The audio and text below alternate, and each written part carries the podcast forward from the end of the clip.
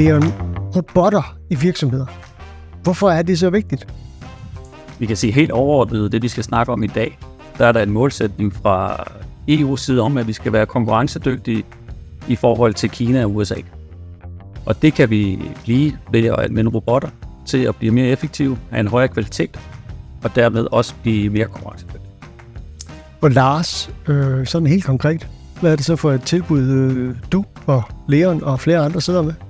Ja, det er simpelthen, at øh, hvis en virksomhed har en øh, produktionsproces, øh, som de er lidt i tvivl om, hvorvidt den kan løses af en robot, så kan de komme hos os og få det testet, om den nu egner sig til det. Og hvad hedder det projekt? Og det hedder EduCobot. Sådan. Det her er Maskinrummet, en podcast fra Erhvervshus Fyn. Mit navn er Jan Bunde, og i dag skal vi tale om kollaborative robotter, og vi skal tale om EduCobot. Det skal vi sammen med jer to. Uh, vi starter med den, uh, sådan, den virkelige gæst først, Lars. Det må du lige finde dig i. Og det er dig, Leon Philipson Andersen. Og nu skal jeg huske at se, om jeg kan sige det her rigtigt. Du er sektionsleder for industriel automation og robotteknologi hos Teknologisk Institut. Det lyder meget rigtigt. Jeg ramte den. Sådan. Øhm, du er uddannet uh, produktionsingeniør. Uh, du har været hos Teknologisk Institut i to år. Men tidligere så har du lavet alt muligt. Uh, du siger selv, at du har delt din erhvervskarriere op i tre faser. En fase, hvor du arbejder med indkøb, outsourcing og lean. Så var du selvstændig. Pet rolls, altså høvruller til gnaver, fortalte du mig. Det er delen ind med et uh, innovativt projekt. Hvor, hvorfor holdt du op med det, hvis man har fået den idé? Ja, det er jo et godt spørgsmål. Øh, grunden til at holde op, det var vel egentlig, fordi det blev meget en, øh, en kamp øh, øh, øh, om at, at lykkes med at automatisere den her proces om at producere de her høreruller på en konkurrencemæssig måde. Det krævede noget større investering, og det stod jeg med helt selv. Okay, ved du hvad, det lyder jo som om, at det er fuldstændig spot on i forhold til det, som du sidder og arbejder med i dag, i forhold til at hjælpe nogle andre med det i hvert fald. Så har du en tredje fase, og det er jo dybest set den, du stadigvæk er i gang med, nemlig hvor du har arbejdet med ansvar, projektledelse og udvikling. Så det er dejligt, og så er du jo ved at læse en MBA, øh, og du kalder dig selv for en, en generalist. Velkommen til Maskinrummet. Tak skal du have. Lars Christensen, du er jo in-house her i Erhvervshus Fyn. Øh, du er øh, projektleder. Øh, nu skal jeg se, om jeg kan finde det her papir, som jeg skal præsentere det ud fra. Du er projektleder i finansiering og udvikling, som øh, afdelingen hedder. Du har været her siden 2012, så du har været næsten 13 år og har altså kender virkelig hver en krog af, af huset og, og virksomheden. Øh, du har lavet alt muligt i din øh, erhvervsaktive karriere, for du er jo en rutineret herre, det kan vi godt sige. Du har været hoteldirektør, Hotel Storebælt. Du ville være skibsingeniør, men fandt sig ud af, at da værfterne ligesom øh, lukkede ned, ned i et forening, så var det måske mere at komme over på noget CBS og arbejde med noget ledelse og marketing, og det har du så gjort. Så du gør, at du i dag er en, en erfaren og rutineret herre ud i det her. Også velkommen til dig, Lars. Tak. Nå, hvad er en kollaborativ robot overhovedet for noget der? Ja, og det er jo et rigtig godt spørgsmål, Jan, fordi det er der jo faktisk mange forskellige opfattelser af. Men grundlæggende så en kollaborativ robot, det er en robot, vi kan arbejde tæt sammen med. Og øh, når vi skal arbejde øh, tæt sammen med en robot, så er der selvfølgelig også nogle krav til, hvordan skal den her robot agere, og øh, hvad gør vi for ikke at komme til skade. Og derfor så har jeg taget sådan en lille trykføler med. Hov, du har taget et, et aggregat med? Det har jeg simpelthen. Nå. No. Og øh, der findes noget, der hedder en teknisk specifikation. Der er en vejledning på, hvor meget på sådan en kollaborativ robot egentlig trykke på et menneske forskellige steder på kroppen. Og det tænkte jeg, hvis nu, at øh, du prøver at trykke på indersiden af din underarm, lige ja. ja. øh, det er cirka 1 kvadratcentimeter øh, stort, fladt trykareal. Ja. Og så kan du fortælle mig, hvor meget du tænker sådan en kollaborativ robot reelt set må trykke. Altså før jeg synes, det er ubehageligt, eller hvad? Ja, før du tænker, at det, den må da ikke trykke mere, det her. Okay, altså jeg kan fortælle jer, der lytter med, det ligner sådan en kæmpe stor øh, fjernbetjening øh, til en sygehusseng, eller sådan noget måske. Nå, jeg prøver at trykke den ind her. Er det, altså... Du trykker bare til, du ja. tænker, at det må være det her. Ja, her omkring eller stadig, synes jeg, så vil jeg ikke have, den skal længere. Nej. Okay. Det er meget, meget fint. Og øh, man kan sige, øh, du kom op på, øh, på 14,9 newton i peak. Okay. Hvad betyder det? Det betyder, at øh, der er cirka en faktor 10 til forskel til, hvor meget en kollaborativ robot reelt set ud fra en vejledning må trykke. Okay, altså den må trykke meget mindre, eller hvad? Den må faktisk trykke med 160. Okay. Og det er cirka 16 kilo. Du har trykket med 1,4 kilo. Nå, okay, hold op, den må trykke meget mere. Ja. Øh, og det vi, øh, vi tit møder, når det er, vi snakker kollaborative øh, robotter, øh, og den opfattelse, der er, det er, at, at der er i hvert fald nogen, der har den opfattelse af, at når vi nærmer os robotten, jamen så sikrer robotten, at den ikke rammer os. Mm. Men det gør den ikke, medmindre den har mødt en modstand. Og i det her tilfælde, der er der faktisk tænkt, at øh, den må trykke med 16 kilo. Hold da op. Og øh, det, som der er, er grundtanken, det er, at øh, hvis man trykker med 16 kilo, så kommer man ikke for alvor til skade. Øh, jeg har selv prøvet at trykke så meget, jeg ikke kunne. Da jeg kom op på 13 kilo, og så havde jeg et, et fint stort øh, mærke på mit udenarm. Så, så man kan sige, når vi snakker kollaborative robotter, så er de altså ikke helt ufarlige. Nej. Og det betyder, at øh, det skal vi jo være opmærksom på, når vi designer vores løsninger. Vi kan ikke rigtig forestille os, at vi sætter en meget, meget skarp kniv for enden af en kollaborativ robot, så er den ikke kollaborativ. Nej. Det har også noget at gøre med, hvor hurtigt kan en kollaborativ robot egentlig arbejde, afhængig af hvad det er for nogle genstande, som det er, den har på. Og så selvfølgelig den her udformning af både værktøj og de emner, den håndterer. Det findes der løsninger på, hvis det er, man gerne vil arbejde kollaborativt.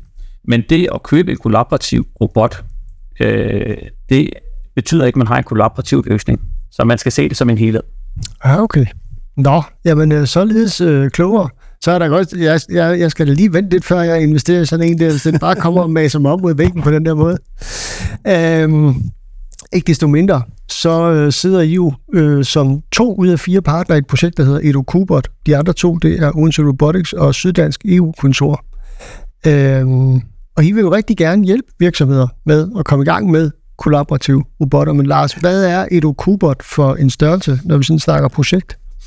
Jamen, det er en række aktiviteter, kan man sige, øh, hvor øh, øh, den, den, en af de væsentlige aktiviteter, det er, at vi kan hjælpe virksomheden med at få afprøvet eller testet, om nogle af de produktionsprocesser, de har i deres virksomhed, de kan løses af en robot på en bedre, eller billigere, eller nemmere måde, end det, man hidtil har gjort det. Øh, det var det også muligt at få lidt mere, sådan lidt ekstra viden om, hvad er de her kollaborative robotter egentlig for noget, øh, igennem forskellige typer af netværk og, og, og øh, kalder man det, øh, innovation boards og hvad vi nu ellers har. En, forskel, en række forskellige aktiviteter, som virksomhederne kan deltage i.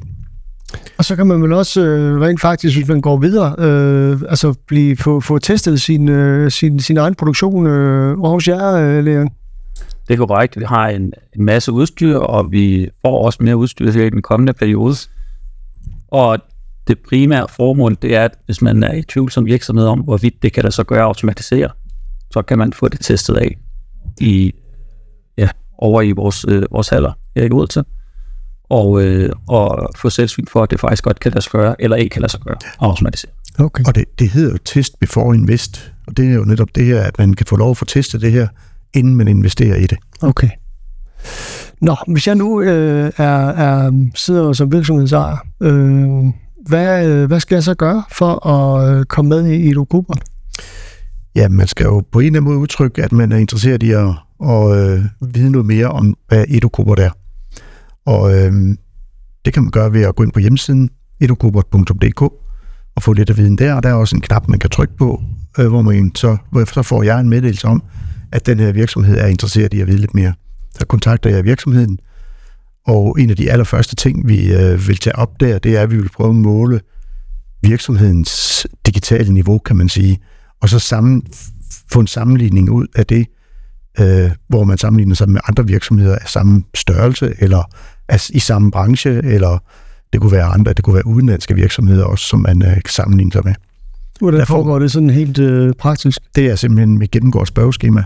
Der er en række spørgsmål inden for, der er delt op i seks hovedområder inden for digitaliserings, øh, hvad skal vi sige, sfæren, som det hedder. Mm-hmm. Og, øh, og der får man så et, et tal ud for hver af de her underområder, og øh, det er sådan en, en score, kan man sige. Og den score kan man så sammenligne med andre, og man kan vurdere, ligger den så højere end de andre virksomheder, så har man jo et fortrin eller for, forspring på den del af, af digitalisering. Mhm. Eller hvis man scorer lavt, jamen, så ved man, at det er nok her, man skal sætte ind øh, frem for et af de andre områder, som ligger højere. For, for at blive konkurrencedygtige, som Leon startede med at tale om. Okay. Ja. Øh, allerede her, der har du så været ude i virksomheden, øh, dig eller en anden, og, ja. Og, og gennemføre den her øvelse. Det Ja. lyder dyrt. Hvad koster det? Det koster ikke noget. Det koster ikke noget. Nej. Okay. Det koster lidt tid, kan man sige. Det koster sådan mellem en time og halvanden times møde med mig, eller, eller en anden konsulent, Ja. Hvor vi gennemgår det her. Okay.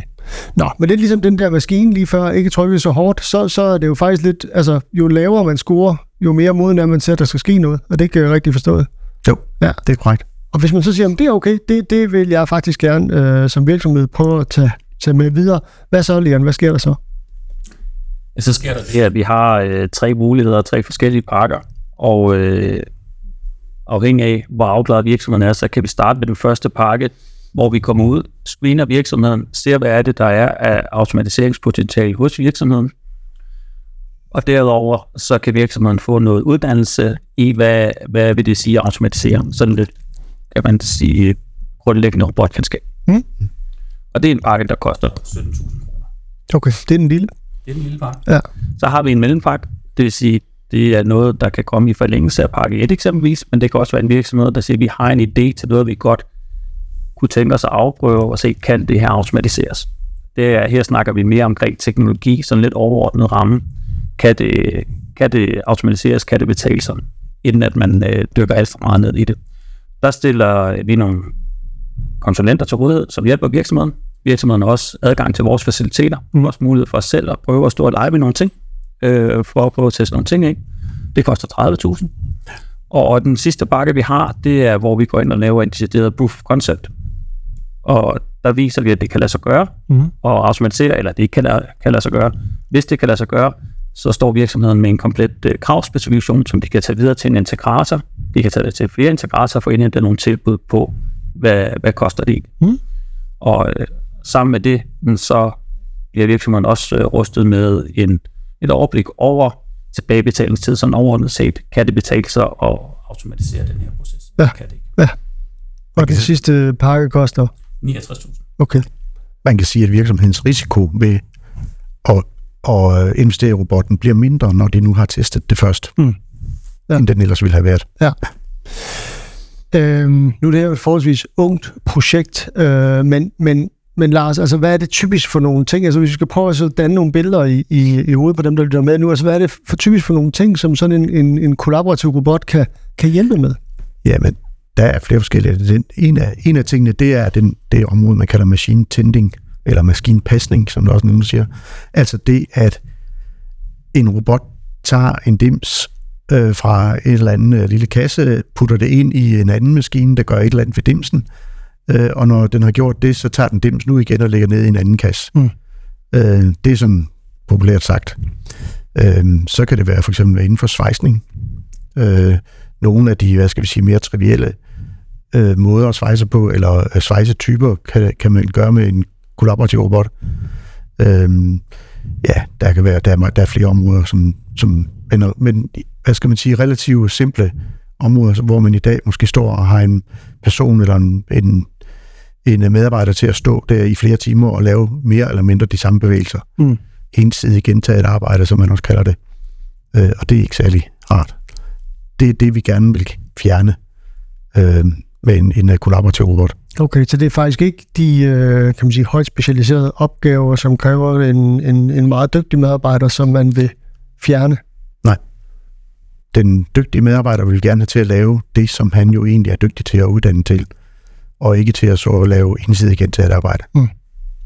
Igen, projektet er ungt, men, men hvad siger erfaringen, sådan, øh, hvis man kigger i undersøgelser og sådan noget? Altså det her med, at man indfører kollaborative robotter, betyder det, at man skal skære i sin medarbejderstab, eller betyder det, at man kan blive mere effektiv sådan i forhold til sin produktion? Hvad, hvad sker der typisk? Jamen, det vi typisk ser, i hvert fald i de fleste af de analyser, jeg har set, det er, det er den der gængse opfattelse, der egentlig var tidligere om, at en robot, den betød en nedgang i antallet af medarbejdere. Det viser sig, at det gør det faktisk ikke. Mm. Tværtimod, så øh, viser det sig, efter en, en kort periode, så begynder antallet af medarbejdere at stige i de virksomheder, der installerer robotter, eller kollaborative robotter. Øh, fordi man så finder frem til, at den, de, øh, de præferencer, eller hvad hedder det, de, øh, de evner, som den dygtige medarbejder nu har, Mhm. de kan altså bruges bedre andre steder til nogle mere komplicerede opgaver, end det, som robotten så kan løse. Okay. Og det er så det, man... øh, Ja. Ja, Jeg synes, det er en vigtig pointe, Lars. Øh, Det, som jeg synes, jeg har set også tidligere, det er, der hvor det er rigtig stærkt, det er, at vi får robotten til at hjælpe med de mere grundlæggende opgaver, så kan vi bruge vores dygtige medarbejdere til fortsat at arbejde på de komplekse opgaver. Ja. Så det gør, at vi bliver mere konkurrencedygtige, fordi vi kan sænke priserne, men samtidig så har vi den høje kvalitet og den høje faglighed blandt medarbejdere, som vi kan bruge til de komplekse opgaver. Øhm, hvor mange virksomheder har brug for det her? Jamen, det har jo virksomheder, der har en produktion af en eller anden art, eller en logistikfunktion, altså en, en transportopgave. Øhm, det vil typisk være den slags virksomheder, vi, øh, vi henvender os til. Det er jo mange. Det er det. Prøv at høre, nu har I, I siger det her med, at, at øh, ja, altså det, den her øh, modenhedstest, spørgeskemaundersøgelse, så er gratis. Øh, så er der så nogle pakker. Øh, den sidste var alligevel, altså 69.000, det er imod væk også nogle, nogle penge. Hvis jeg nu øh, lige skubber mig lidt væk fra at være virksomhedsejer, så hjem til at være øh, husejer, og, og, og jeg tænker, om det kan også være, at jeg skal have et nyt tag på mit hus, fordi det, øh, det er utæt, og øh, det, det vil formentlig øge min, eller mindske mine energiomkostninger, hvis jeg skifter det. Det koster noget at få det skiftet. Sådan tænker man jo nok også, når man sidder som virksomhedsejer. Altså, hvad er øh, business casen på det her, hvis man, hvis man gør det? Og jeg ved godt, at det selvfølgelig er afhængigt af alle mulige ting, men, men, men kan det typisk betale sig? Det er jo det, som øh, det vil vise sig, når vi laver en business case. Det vi kan hjælpe med her, det er, at virksomhedsejere, beslutningssager, de får en høj grad af vidsthed for den opgave, som de står overfor, det faktisk kan betale sig at automatisere. Så det kan henvende sig til de virksomheder, som der er lidt usikre på, hvorvidt automatisering er noget for dem. Vi kommer og laver en forundersøgelse for dem. Vi kan lave et proof of concept, så de ved, det kan lade sig gøre. De står med en færdig kravspecifikation, som det er, de kan gå videre med. Mm. Og så er de relativt sikre på, at øh, det her det kan automatiseres. Okay. Nå, nu skal vi høre, øh, det er jo sådan en fast ting her i maskinrummet, at, at øh, når jeg har gæster inde, så, øh, så har man lige en ting med, som ikke øh, nødvendigvis handler om øh, EDU Kobot, eller hvad det nu hedder. Øh, hvad har I taget med? Lars, hvis jeg nu starter om dig. Ja, jeg har taget en bog med, Ja. øh, og det er fordi, jeg har altid fået at vide, at jeg er en bogorm. Øh, en bog, der er, eller hvad man nu kalder læseist. Ja. Øh, og det er jeg også. Øh, desværre må jeg sige, at jeg lytter ikke særlig meget til sådan de der nye Mofiboer og øh, podcasts, og hvad det nu ellers hedder. Mm. Øh, jeg finder meget mere afstressning og afslappning i at læse med en, en fysisk bog. Derfor har jeg taget en fysisk bog med. ja. Hvad er det for en bog? Ja, lige den, jeg har med, det, det er Camilla Lækberg. Det er en krimi. Øh, det er en krimi, ja. Øh, men det er ikke sådan præcis den. Jeg har læst alle Camilla Lækbergs bøger, fordi jeg synes, de er gode, men jeg læser mange andre typer af bøger også. Okay, hvad kan det være? Ja, den jeg har gang i lige nu, det er Ken Follett. Mm. Den sidste, han har skrevet, han har skrevet sådan en, en, en serie om, hvordan mennesker øh, er i en by i England, det her Kingsbridge. Så viser noget middelalder, ikke også? Ja, den går helt tilbage. Jeg tror, den starter i omkring 900-tallet eller 1000-tallet. Ja. Og så følger den ellers op, og den jeg er i gang med nu, den ligger sådan på grænsen mellem 1700- og 1800-tallet. Okay, så det er, det er din måde at koble af på. Ja, Ja. præcis. Ja. Jeg håber, at du finder noget for maskinrummet en gang. Ja, ja, det gør jeg da også. Åh, det er godt. Det gør jeg også. Det er godt. Okay. Jamen tak for det, øh, Lars. Det er, jo, øh, det er jo altid godt lige at få øh, sådan lige lidt ekstra info ind med de gæster, vi har, så man også lige mærker, at det er rent faktisk en menneske, der ser her.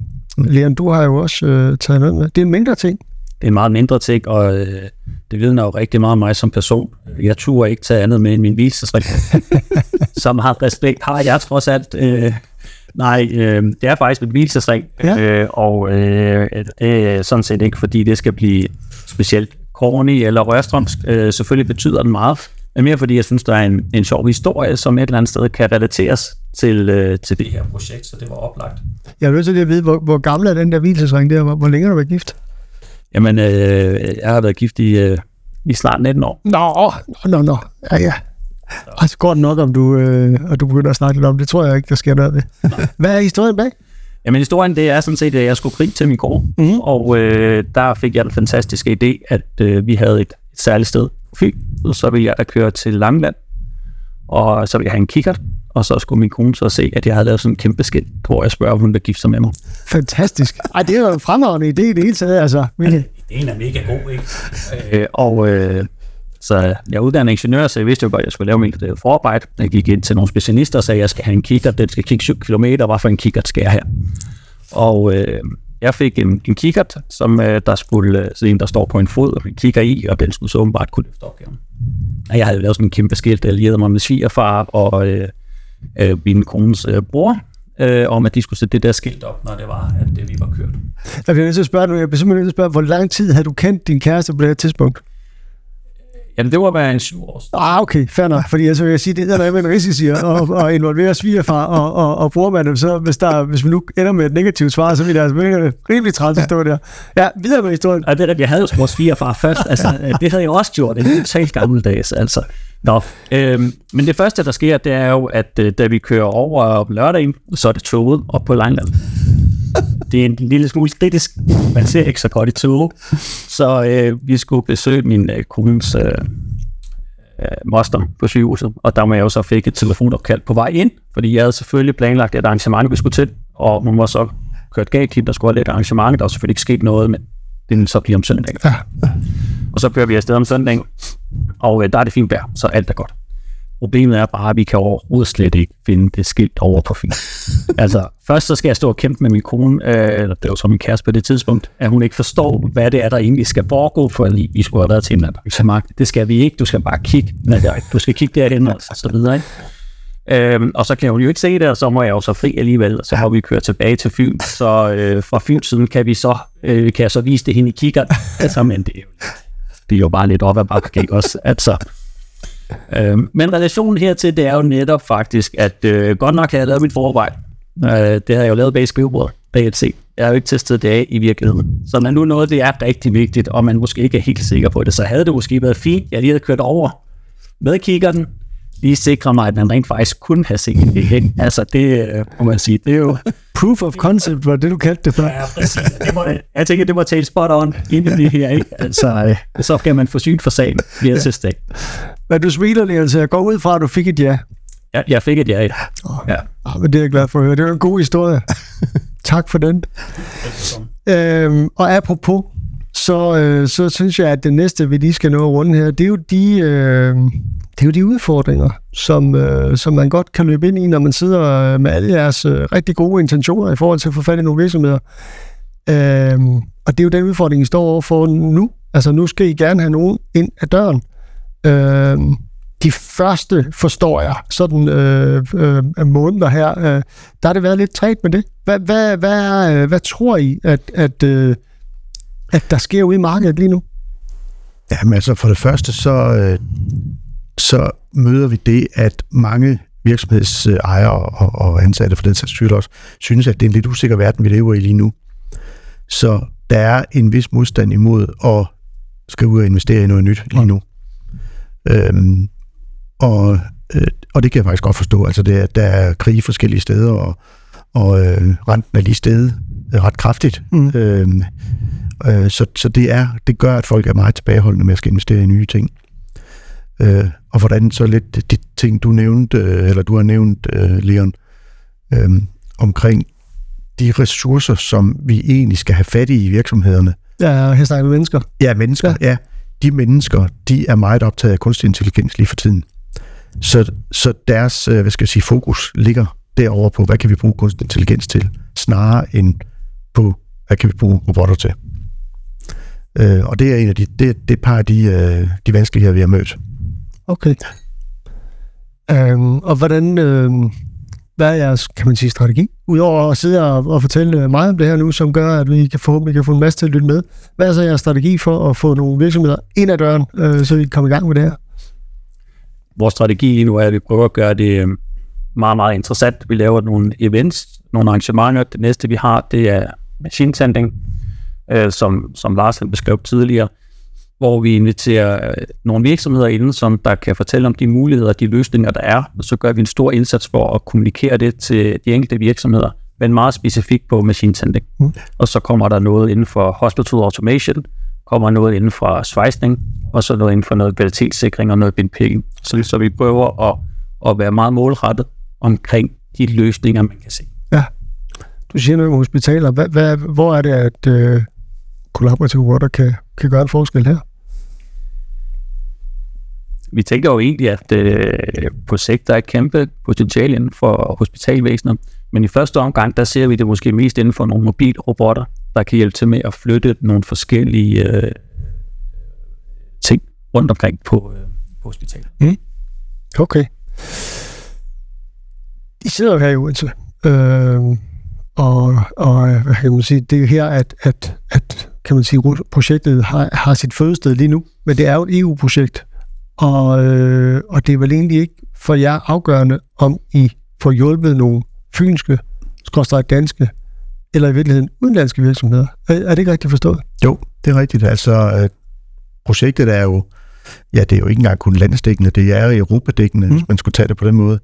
Øhm, så så, så vi, vi tager imod alle typer virksomheder, eller alle virksomheder, der har en interesse i det her, fra hele Europa.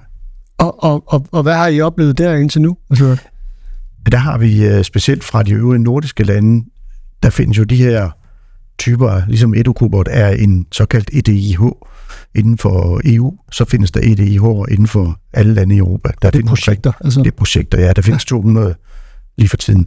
Og vi har haft kontakt til de fleste af de nordiske, øh, og de er begyndt at spørge ind til, øh, hvad det egentlig er for nogle faciliteter, vi har her, som nogle af deres virksomheder så måske øh, godt kunne, øh, kunne få lov til at, at, at prøve af. Og, på og det er lidt unikt lige netop inden for kollaborative robotter. Jeg har ikke set nogen andre af de her IDE'er, der har noget lignende. Nej, Øh, så, så der har vi noget lidt unikt her. okay. Og på samme måde vil en dansk eller en fynsk virksomhed også kunne søge ud til en EDIH et, et Ja. andet sted i Europa og, Ja. og få noget hjælp til det. Der er vel ja, der er 100 forskellige emner, vil jeg tro, øh, inden for digitalisering. Det alt sammen handler om digitalisering, mm. Mm. men det er sådan små, små øh, specialiserede ting Okay. alle steder. Okay. Øh, Lian, vi snakkede jo om, da vi startede, at, at øh, det her det sker, fordi vi skal sørge for, at Europa stadigvæk øh, er konkurrencedygtig i forhold til resten af verden osv. Øh, og det er selvfølgelig det overordnede og helt store øh, helikoptermål. Men, men hvad er jeres sådan, øh, mere sådan, øh, konkrete mål for, for projektet? Hvad skal, I, hvad skal I nå?